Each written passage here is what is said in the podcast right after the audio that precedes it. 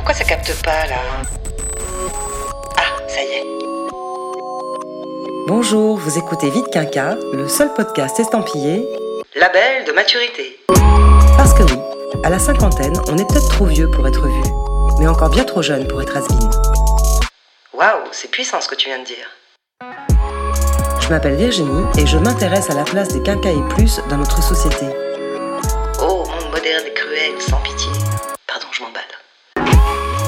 Et aux milliards de questions qui se posent à mi-parcours. Aïe, aïe, aïe, ça va faire mal. Vite Quinca est un podcast dédié à tous ceux qui mordent à pleines dents dans leur deuxième vie.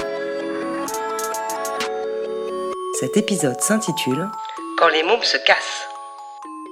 Adieu les crassouilles et chaussettes sales qui traînent partout, frigo éventré et vidé quotidiennement de toute substance vitale, il est où le jambon que j'ai acheté ce matin là? Et crise de nerfs trimestrielle à la lecture du bulletin scolaire. Comment ça, c'est tes profs qui peuvent pas te blairer? Terminés, aînés ou cadets, les mômes ont fini par quitter le nid. Sauf qu'avec leur baluchon et leur air fier, ils ont emmené avec eux un peu de joie de vivre et laissé comme un grand vide auquel certains d'entre nous n'étaient pas forcément préparés. Je dis certains car si selon la psychologue Béatrice Copper-Royer, 35% des parents sont KO au moment du départ, une autre étude allemande de l'université d'Heidelberg montre en 2019 que les parents sont parfois plus heureux sans leur progéniture adorée. Eh ben écoute, on va fêter ça N'y voyez aucune forme de vice, mais plutôt l'occasion de se retrouver libre et sans contrainte. Et si vous ne vous reconnaissez pas dans l'un de ces portraits, c'est sans doute que vous avez trouvé le bon équilibre. Bravo, tu viens de remporter la cagnotte du parent parfait. Alors, comment anticiper et bien vivre le départ des enfants? Quelles sont les clés pour réinventer la suite, que l'on soit parent solo ou en couple? Quelles relations créer avec nos jeunes adultes? Comment les accompagner au mieux sur le chemin de l'autonomie? Je vous propose d'écouter d'abord les témoignages de parents qui sont passés par là, avant de questionner Béatrice Copper-Royer, psychologue et auteur du livre Le jour où les enfants s'en vont, qui nous donnera quelques clés pour faire d'un nid vide un nid libre. Ok, super. Bah tu nous fais les présentations? Ah oui, pardon. Euh, on commence avec Christian, qui est marié, 54 ans, et père de deux enfants.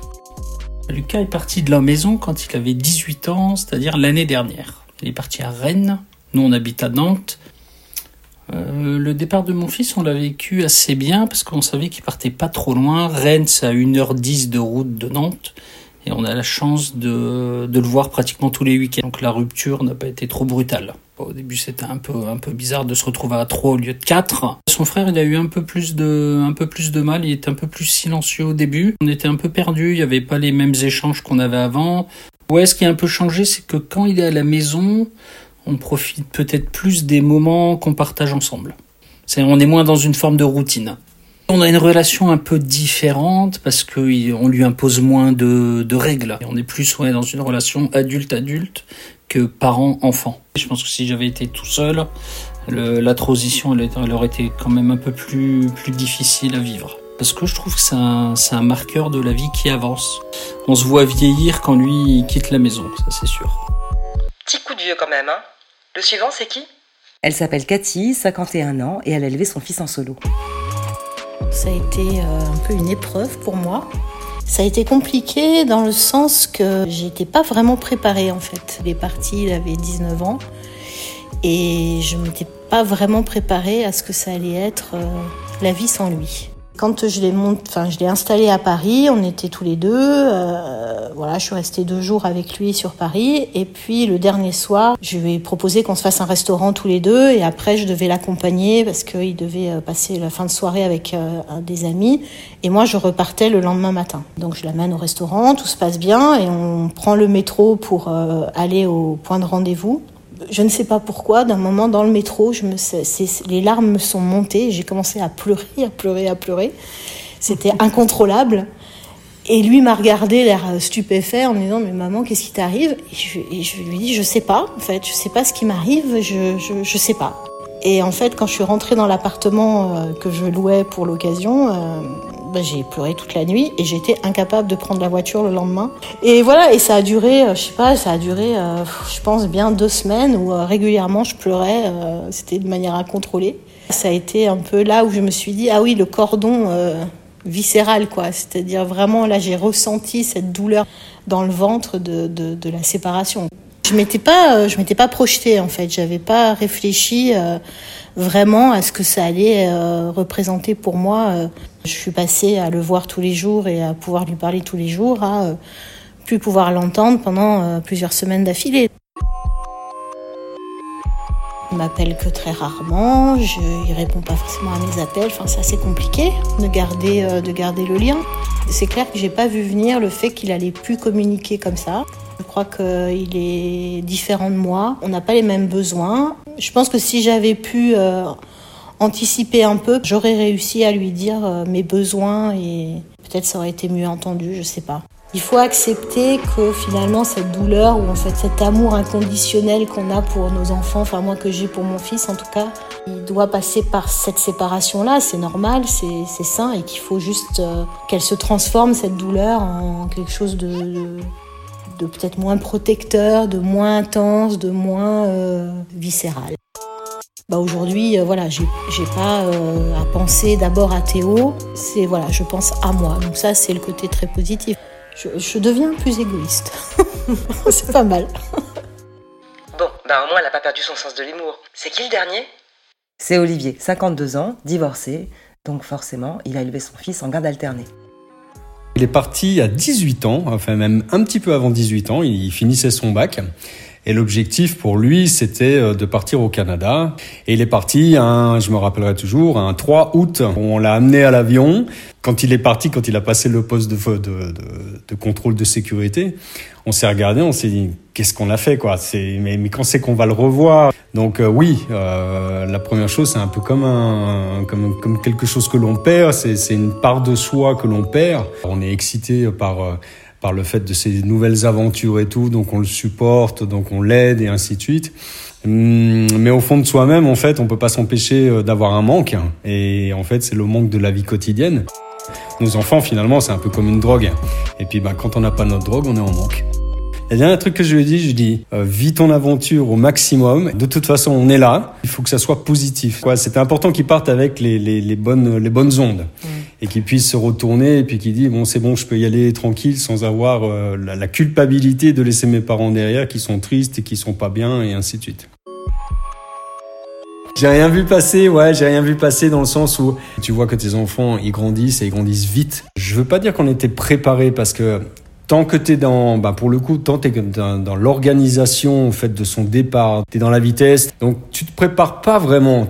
Mais très sincèrement et très honnêtement, c'est largement gérable et tout, parce qu'encore une fois, ce sont des expériences qui sont positives pour lui, donc forcément c'est positif, euh, c'est positif pour nous aussi. Je crois que la clé en fait, c'est de savoir qu'il va toujours revenir. Intérieurement, ça me rassure quelque part. Ouais, je pense que pour sa mère, ça a été plus compliqué le, le départ, tout simplement parce qu'en fait, euh, Noah euh, vit principalement chez sa maman.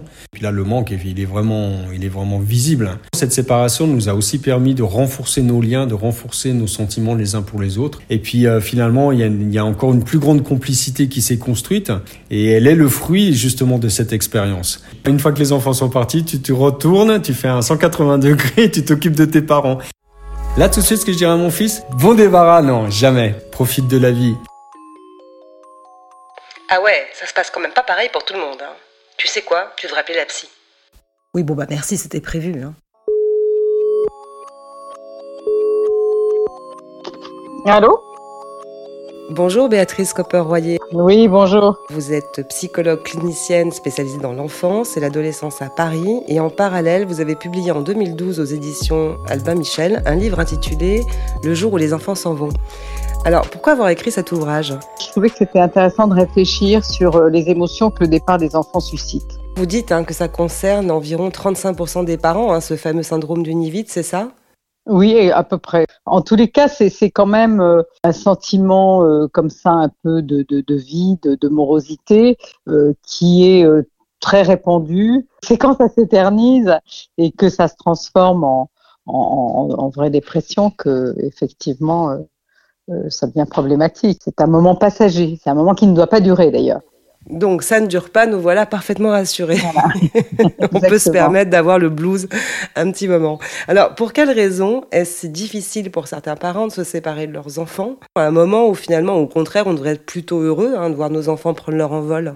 D'abord, je pense que ça dépend de, de, de l'histoire personnelle de chacun. Les parents qui ont eu dans, dans, leur, dans leur passé, dans leur enfance, dans leur adolescence, des, des histoires de séparation douloureuses, ça réactive des émotions enfouies. Et puis sinon, ce qui est troublant, euh, c'est que ça modifie les repères. Les journées depuis des années sont organisées un peu toujours sur le même mode, euh, avec le souci euh, de l'emploi du temps des enfants, de leur bien-être, etc.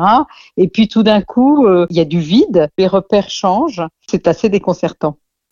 Alors, enfant unique ou fratrie, est-ce que ça fait une différence finalement au moment du départ? Alors, l'enfant unique, évidemment, euh, certainement, ça procure euh, un sentiment euh, de vide peut-être plus fort parce que la, vie affective finalement s'est beaucoup concentrée sur cet enfant unique. Le dernier enfant me paraît aussi avoir un peu cette place-là parce que le dernier enfant, euh, tout d'un coup, on a vraiment le sentiment que la page se tourne. D'abord, c'est quand même un petit peu un pas vers la vieillesse. Forcément, c'est un constat euh, pas toujours plaisir. Ça dépend, je pense, du moment euh, où ça arrive dans la vie euh, des parents.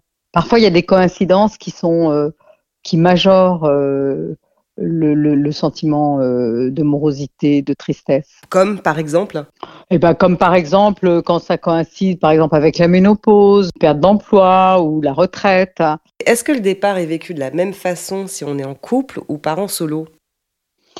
Alors, parent solo, euh, c'est, à mon avis, encore plus compliqué parce que euh, il, il, a forcément entre son boulot et l'éducation d'un enfant euh, ou de plusieurs enfants seuls, il n'a pas forcément euh, beaucoup de temps pour des copains, des loisirs, etc. Donc c'est très concentré sur euh, sur la gestion des enfants et quand ils sont plus là, il faut reconstruire un peu autre chose. Je me dis que les choses vont, vont, vont aussi certainement évoluer parce que quand j'ai écrit ce livre euh, il me semble qu'il y avait moins de parents qui étaient hyper connectés à leurs enfants via les téléphones portables, etc., euh, non-stop, à les contrôler, savoir où ils sont, les géolocaliser euh, en permanence. Je me dis qu'il y a une espèce d'angoisse sécuritaire autour euh, des enfants qui n'a cessé d'augmenter, et je me demande justement l'effet que ça aura sur euh, sur ce syndrome du divide. Est-ce que ça va pas le majorer justement? Vous pensez que c'est tous ces réseaux sociaux, cette connexion permanente en fait aux uns aux autres, euh, n'aide pas à la séparation? C'est ça que vous êtes en train de dire? Exactement. Je pense que l'hyperconnexion aux enfants tout le temps, c'est quelque chose qui euh, qui finalement renforce l'angoisse sécuritaire, le besoin de contrôle. Euh, c'est ça, en fait, euh, la clé aussi pour bien se séparer de ses enfants, c'est de vraiment d'acter cette séparation physiquement, enfin vraiment faire une coupure. Oui, moi je crois que, vraiment, euh, il y a un moment où il faut savoir euh, euh s'en séparer. Il y a une espèce de, d'anxiété comme ça, du tout contrôle, qui fait que finalement on s'en sépare moins, moins facilement. Alors le départ des enfants, bah, ça sonne aussi le retour du couple. Hein. Et c'est un petit peu le moment où on se retrouve face à face. Est-ce que cette étape peut être dangereuse pour les couples ou au contraire, c'est une occasion pour lui juste de se réinventer?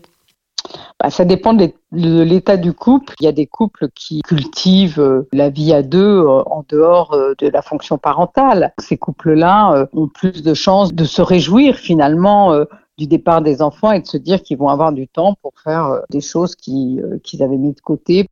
Et puis pour les autres, c'est vrai que les enfants peuvent être un formidable écran et masquer euh, un éloignement euh, qui s'est fait comme ça euh, progressivement avec le temps.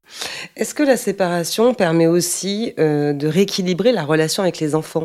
De nous mettre un petit peu d'égal à égal en fait oui, alors moi je, je, dis toujours que c'est extrêmement intéressant d'avoir des enfants devenus adultes. Ça hum, apporte une ouverture sur le monde. Les enfants vont vers des univers qui sont pas forcément les nôtres. Ça, ça ouvre sur d'autres modes de vie, euh, d'autres modes de pensée. Donc euh, c'est extrêmement enrichissant. Du côté des enfants, finalement, ça donne quoi? Est-ce qu'ils peuvent eux aussi, finalement, avoir un sentiment de culpabilité face à la tristesse de leurs parents? Alors ça, moi, je l'ai souvent vu, soit chez des enfants uniques, soit chez les derniers enfants, qui se disaient que euh, bah, ils, allaient justement laisser tomber euh, leurs parents et ils avaient une espèce de culpabilité euh, un peu inconsciente d'ailleurs. C'était assez intéressant parce que euh, je trouvais que certains se mettaient un peu en, inconsciemment en, échec dans leurs projets, comme si ces échecs prolongeaient le temps où ils restaient avec leurs parents. Alors, ce syndrome du nid vide, bah, heureusement, il ne concerne pas tous les parents. Hein. Est-ce qu'il existe une recette ou du moins des clés pour bien anticiper leur départ? Bah, moi, je, je, pense que ceux qui le vivent, qui vivent le mieux la séparation de leurs enfants, c'est ceux qui se disent que, euh, au fond, le but de l'éducation, c'est de les autonomiser. C'est pas de tout faire à leur place, c'est pas de tout contrôler. Les parents qui ont cultivé une vie et des intérêts hors, hors du champ euh, parental. Donc avoir une vie en dehors du cercle familial finalement. S'imaginer aussi sans les enfants, qu'est-ce qu'on fait après? Est-ce qu'il faut se poser la question avant? Oui. Et la dernière clé, c'était donc euh, avoir autonomisé ses enfants tout au long de leur éducation. quoi. Oui, élever des enfants, c'est pas les garder euh, sous contrôle permanent, c'est leur faire confiance, ça optimise leur euh, capacité à, prendre un envol euh, euh, serein. Hmm. Alors concrètement, bah, une fois parti, on fait quoi de la chambre du petit?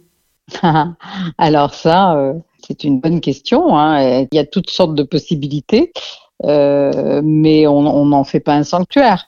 ok, on se souviendra de ça. Eh écoutez, je vous remercie, Béatrice Copper-Royer. J'espère que votre éclairage permettra aux parents qui nous écoutent de mieux appréhender le départ de leurs jeunes adultes.